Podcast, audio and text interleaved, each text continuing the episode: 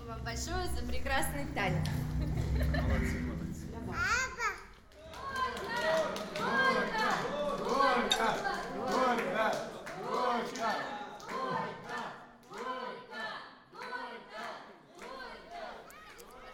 И я там был, и пил, и ел за здоровье молодых. Но через один год развод, девичья фамилия, посиделки с родителями и громкие высказывания. Ну куда ж ты смотрел? Столько денег ушло на свадьбу. Мы вам все, а вы даже сжиться не смогли. Это я сейчас про что? Это я про молодой брак. Про брак двух моих товарищей, которые решили обменяться кольцами и вечной привязанностью друг к другу в 19 лет.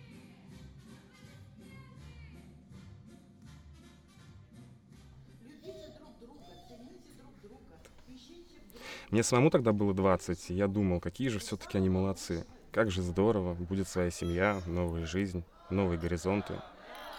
Сейчас я смотрю фотографии и видео с того самого дня и думаю, а зачем? Чего они хотели доказать в этом возрасте? Свою любовь? Кстати, они развелись ровно через 9 месяцев. Сейчас я, конечно, думаю иначе. Доказывать свою любовь в ЗАГСе, в ресторане, в подъезде перед выкупом невесты, постах Инстаграма, ну, так себе занятие. А вы как считаете?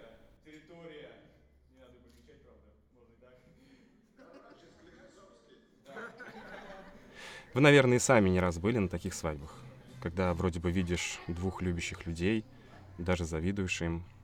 Но через время они говорят, «Э, да, мы как-то ужиться не смогли. Видимо, слишком разные. Ребята, а куда вы смотрели раньше?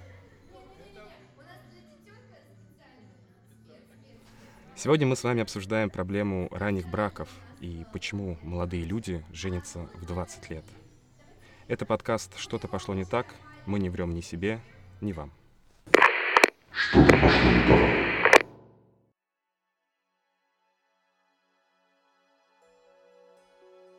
Иногда первая любовь бывает настолько сильной, что влюбленным кажется невозможным быть друг без друга. Им хочется поскорее воссоединиться на всю оставшуюся жизнь, и никакие разумные доводы посторонних ну, никак не могут повлиять на их решение. А бывают случаи, когда подростки заключают брак из-за несчастной любви. Глупо, правда?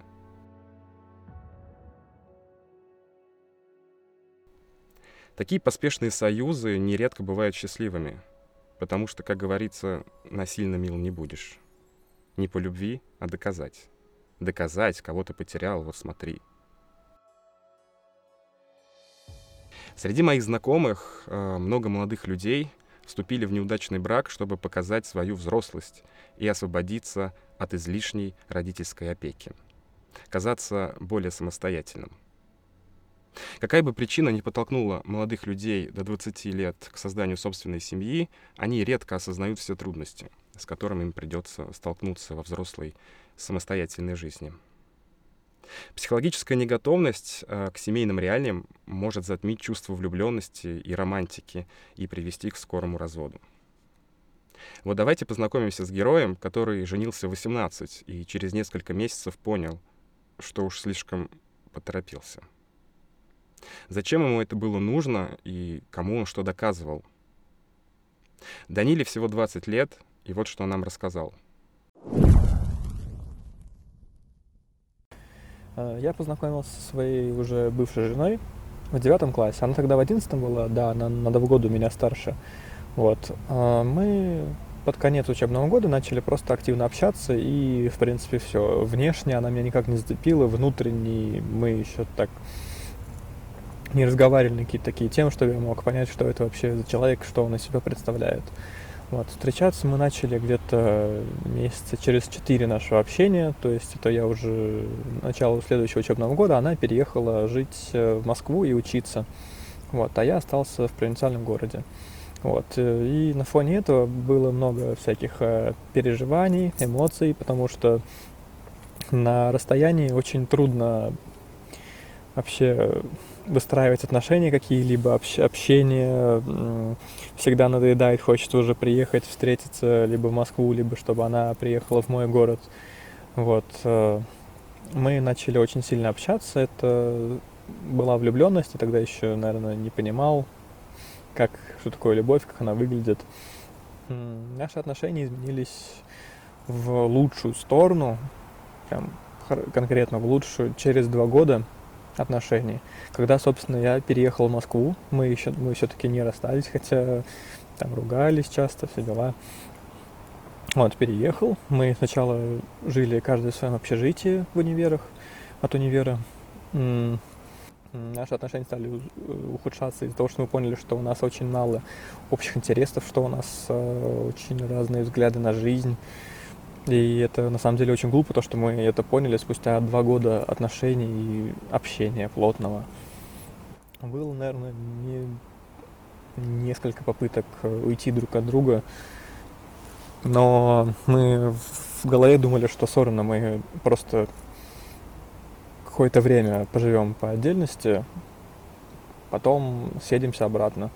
Вот, то есть нам нужно пожить раздельно, чтобы понять там ценность друг друга, вот осознать, вообще нужны эти отношения или нет. Но мы даже, вот э, проблема была большая, то, что мы даже это не смогли, то есть мы там на пару дней разъезжались, но мы когда даже разъезжались там в ссоре, мы ссорно продолжали общаться, и, то есть, грубо говоря, у нас общение не прекращалось, мы не обдумывали вообще ценность наших э, с ней отношений.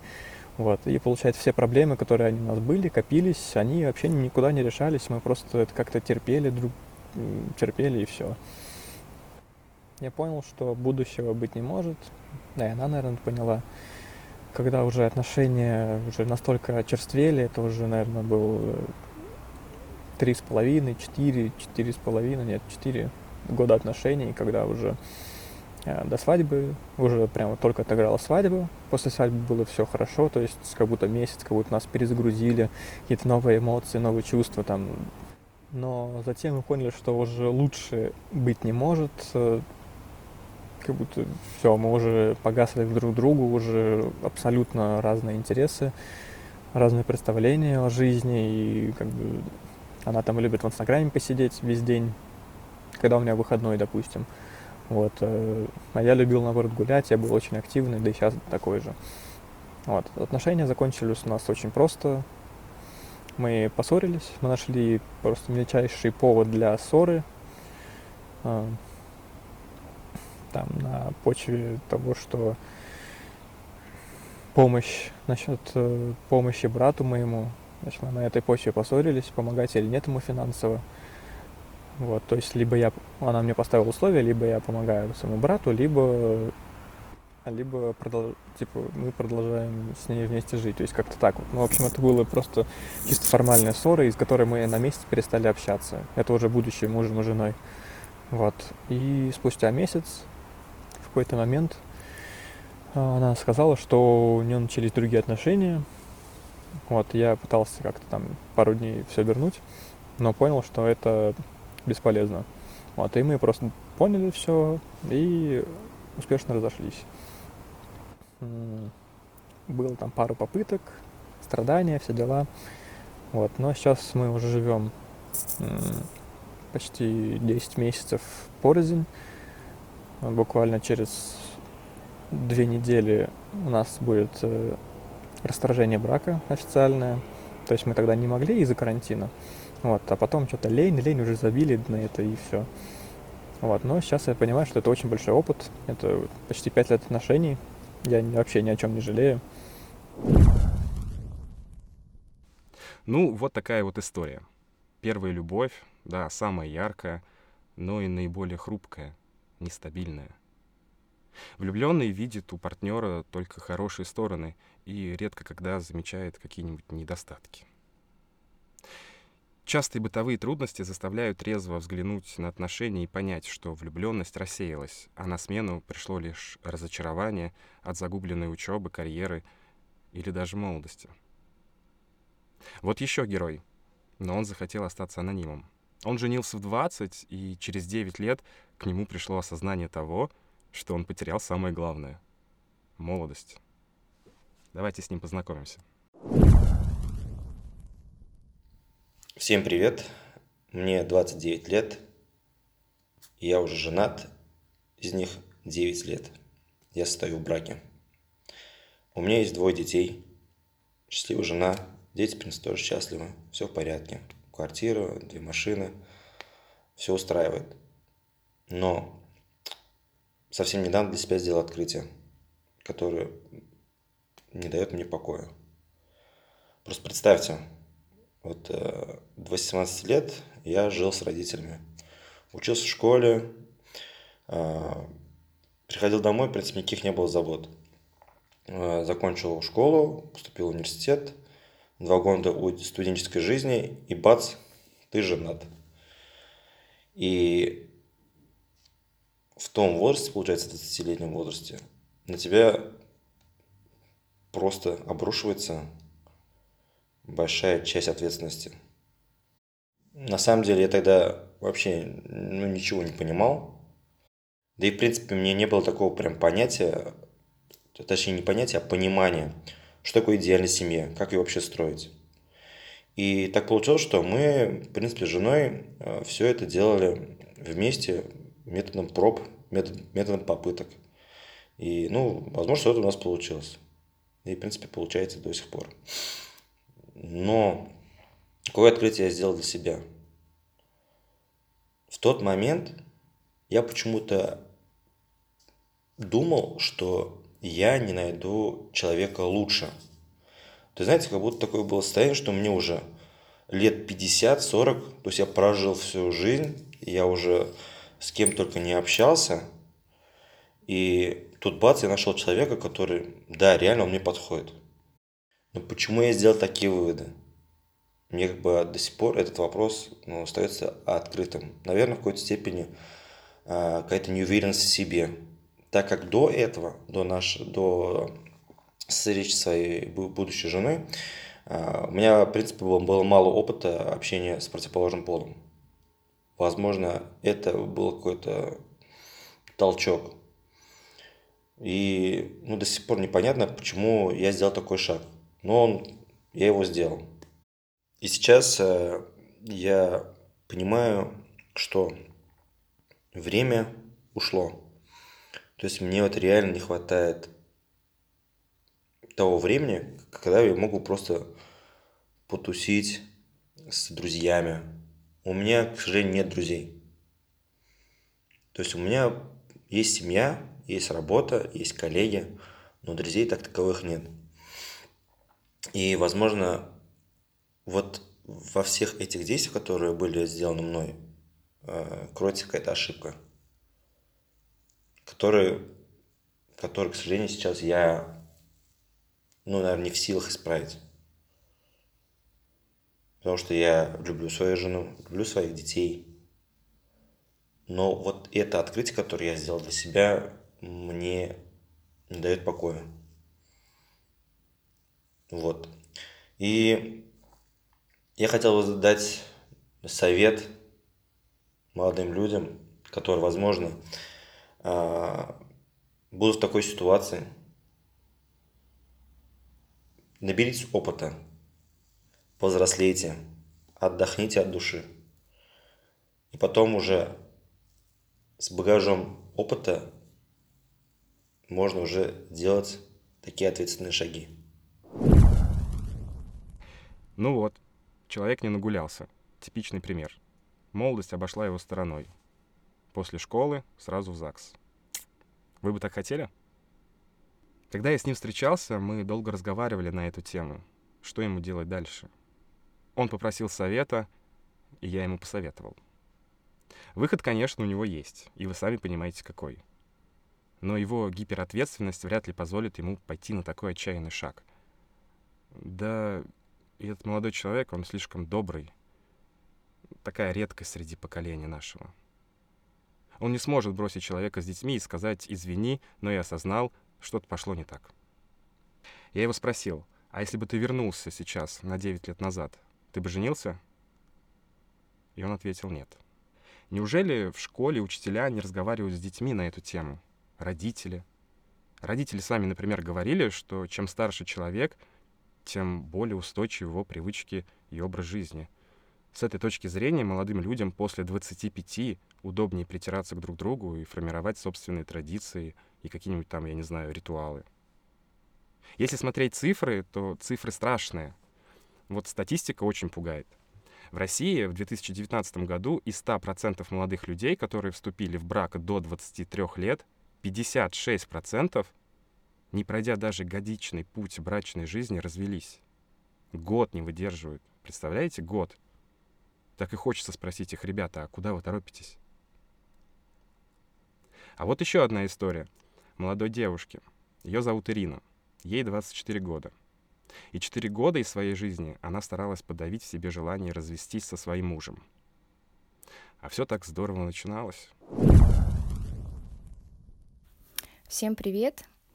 Меня зовут Ирина, и я вышла замуж в 20 лет. Сейчас мне 26, и в данный момент я прохожу процедуру бракоразводного процесса. Хочу поделиться своей историей и своими мыслями на тему ранних браков. Начну свою историю с момента нашего знакомства. Мне 19 лет, я учусь в универе и по вечерам работаю на ресепшене в ресторане. Там мы познакомились. На тот момент ему был 31 год. Разница у нас была 12 лет с бывшим супругом. Его же уже можно так называть. А, вообще, что меня сразу в нем зацепило, это его отношение ко мне. Бережное и заботливое, как к маленькой девочке. Сначала мне все это очень нравилось, мне, меня все это очень умиляло, но со временем вся эта забота и внимание переходили в какой-то контроль и зависимость с его стороны. Уже на начальном этапе тогда возникали недопонимания и тревожные звоночки. Это я сейчас это уже понимаю. Вот. Тогда я пыталась выстроить диалог, но зачастую я не была услышана. И параллельно еще все знакомые нас уже сосватали, и так получилось, что в скором времени я забеременела. Признаться честно, это не входило в мой план на будущее. Такая скорая беременность. Вот. Но я не стала этому сопротивляться, просто приняла всю эту ситуацию, и мы поженились. А, родился сын, и я полностью погрузилась в материнство. Денег тогда не хватало, и я все чаще начала слышать свой адрес упреки, вся эта забота и внимание как будто испарились. При этом я была полностью зависима от него финансово, без каких-либо вообще личных своих денег. Моя самооценка тогда катилась вниз, э, его отношение ко мне становилось хуже, появлялись даже какие-то беспочвенные вспышки ревности, оскорбления, был тотальный контроль с его стороны, который он называл заботой и любовью. Безусловно, конечно же, были и хорошие моменты, но отношения все больше начали напоминать качели. То очень хорошо, то очень плохо. И когда сын немного подрос, и у меня начало появляться хоть какое-то время, я начала потихоньку возвращать себе себя. А, я тогда устроилась на работу вместе с ребенком у меня начали появляться свои деньги, и вместе с тем появилась такая некая независимость от него хотя бы в финансовом плане, и у меня начала расти моя уверенность в себе, и я начала развивать в себе это. И так начался мой путь познания себя, своих истинных чувств и желаний. Тот самый путь, как раз, который я пропустила. А точнее даже сказать, перескочила когда вот я вышла так рано замуж. Были попытки уйти от человека дважды, но каждый раз э, не хватало сил, и появлялись постоянно какие-то сомнения, страхи. Но я продолжала работать над собой, обращалась даже за помощью к психологу, изучала себя, полюбила себя и приняла себя и э, обрела ту самую внутреннюю уверенность. И вместе с этой уверенностью ко мне пришло осознание того, что отношения токсичны, и рядом со мной не тот человек. И продолжать так жить я больше не хочу. Прожить вот так всю жизнь не хочу. И собственно, вот подала на развод, и сейчас идет у нас бракоразводный процесс. И знаете, я точно знаю и точно уверена, что я на правильном пути, потому что теперь я выбираю себя. Ирину я знаю лично. Очень красивая и светлая девушка. Когда мы с ней разговаривали на эту тему, я похвалил ее и сказал, что она молодец, что правильно поступила. Ведь жизнь у нас одна. Мы все совершаем ошибки.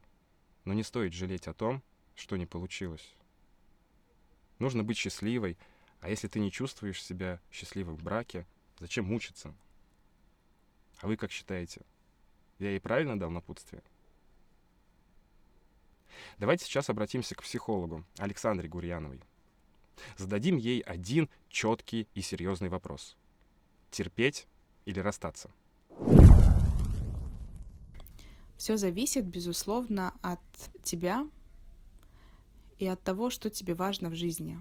Во-первых, расставаться не равно э, навсегда, навсегда обрывать все связи, да, и я в этом смысле, например, сама никогда не расставалась врагами. Я расставалась всегда в состоянии очень искренней любви, тепла, дружбы с другим человеком, когда мы понимали, да, вот сейчас у нас не пошло, дальше мы не видим, как, как мы будем строить совместное будущее, у нас расходятся ценности, и, скорее всего, из-за того, что они расходятся, мы вряд ли найдем общие точки соприкосновения, или вряд ли мы сможем гармонично выстраивать наш союз. Поэтому, наверное, лучше нам будет разойтись. Но расходились, я всегда расходилась со своими молодыми людьми вот в состоянии такого мира, любви и дружбы, когда мы желаем друг другу только лучшего, когда мы где-то можем друг друга поддержать, когда мы где-то можем друг другу дать очень честную обратную связь, что, что пошло не так, в какие моменты, что было бы здорово, на мой взгляд, а, там, в следующий раз, или вообще делать как-то по-другому, или пересмотреть свой взгляд на этот вопрос. Вот, это первая история, что как, как вы вообще собираетесь расставаться, на каких, каким нотам важно провести, потому что иногда, когда садишься за стол переговоров и честно начинаешь делиться друг с другом, а что не так-то, из-за чего мы расходимся, что, где разошлись вот эти вот точки соприкосновения.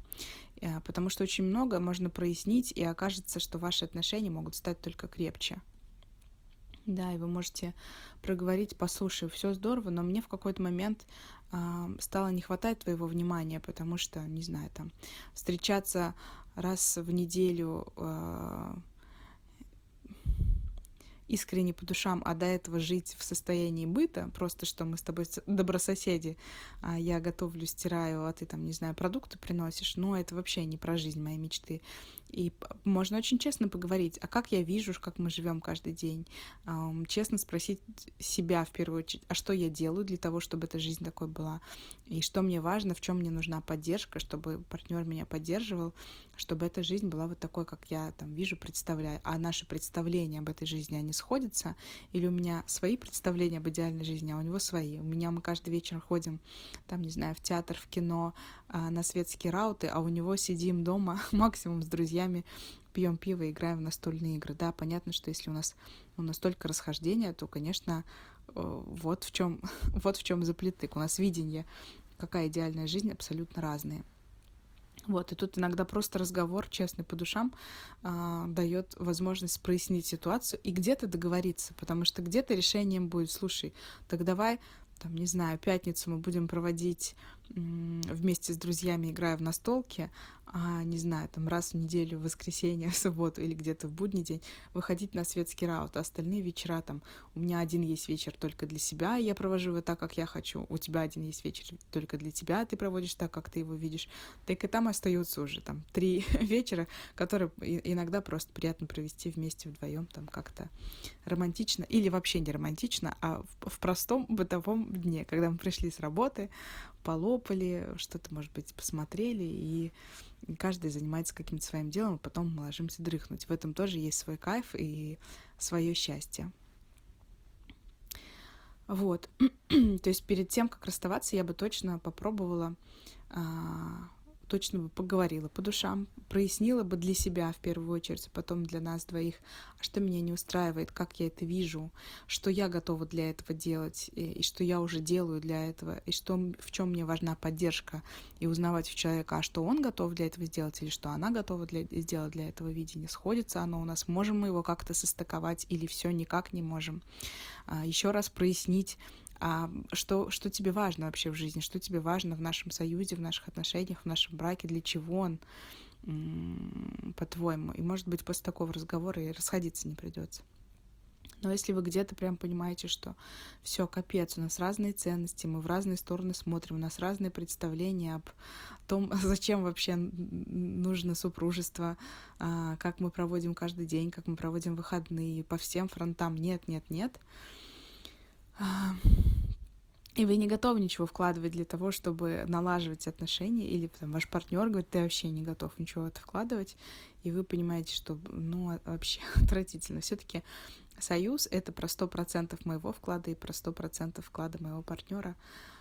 И если кто-то сильно этот вклад там сводит к нулю, то союз невозможен. Ну, не может один человек строить семейную жизнь. И все-таки важно строить вместе.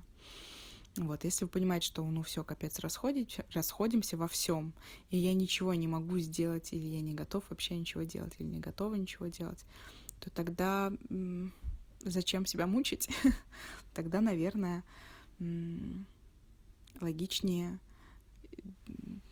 давать себе свободу жить так, как вам хочется, наполнять себя жизнью, счастьем, любовью, и после того, как вы будете наполнены, встречаться с таким же полным, счастливым, наполненным человеком, чтобы вместе с ним только укреплять и расцветать вот это состояние счастья, состояние любви, состояние изобильности, когда мне классно, безусловно, одной самой собой, тебе классно самим собой, и нам в разы класснее вместе. Мы дарим друг другу еще больше счастья, кайфа, расширения и создаем еще более крутой мир и для себя, и для окружающих, потому что Конечно, ну, вспомните красивые пары, в которых вы видите, что правда люди живут в любви, в согласии, расцветают, укрепляют свой союз, углубляют его.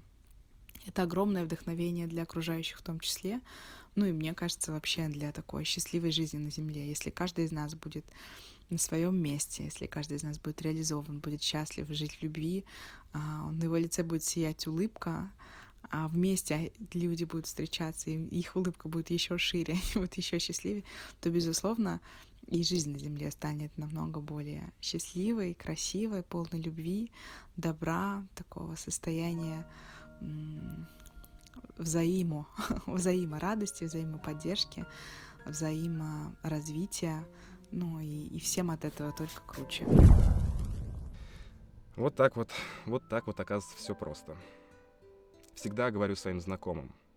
Есть ли разница в том, как вы ведете себя за рулем собственного автомобиля или за рулем машины, взятой у друга? По логике вещей, со своей машиной вы можете делать все, что пожелаете, хоть разбейте ее в дребезги. Но если вы одолжили машину у своего друга, следует постараться сделать так, чтобы человек, который доверился вам, в итоге остался доволен. Так, создавая молодую семью, следует исходить из того, что близкий вам человек доверил вам ни много ни мало, а собственную жизнь. И жизнь даже ваших будущих, наверное, детей. Свои годы и свое здоровье, в том числе психологическое. Ребята, поймите, штамп в паспорте не означает, что вы будете вместе счастливы. Зачем торопиться его ставить, если можно просто быть вместе и смотреть друг на друга со стороны? Ну месяц, ну год, пускай хоть 10 лет. Время покажет человека со всех сторон, и вы себя получше узнаете. И не будете себя обвинять, и не будете друг друга обвинять в том, что вы разрушили друг другу будущее. Любите друг друга и никуда не торопитесь. Поверьте, не нужно держаться за человека обеими руками. Вряд ли это ваш последний шанс. Как вы видите, опыт наших героев это доказывает. Это был подкаст «Что-то пошло не так». Скоро услышимся. Что-то пошло не так.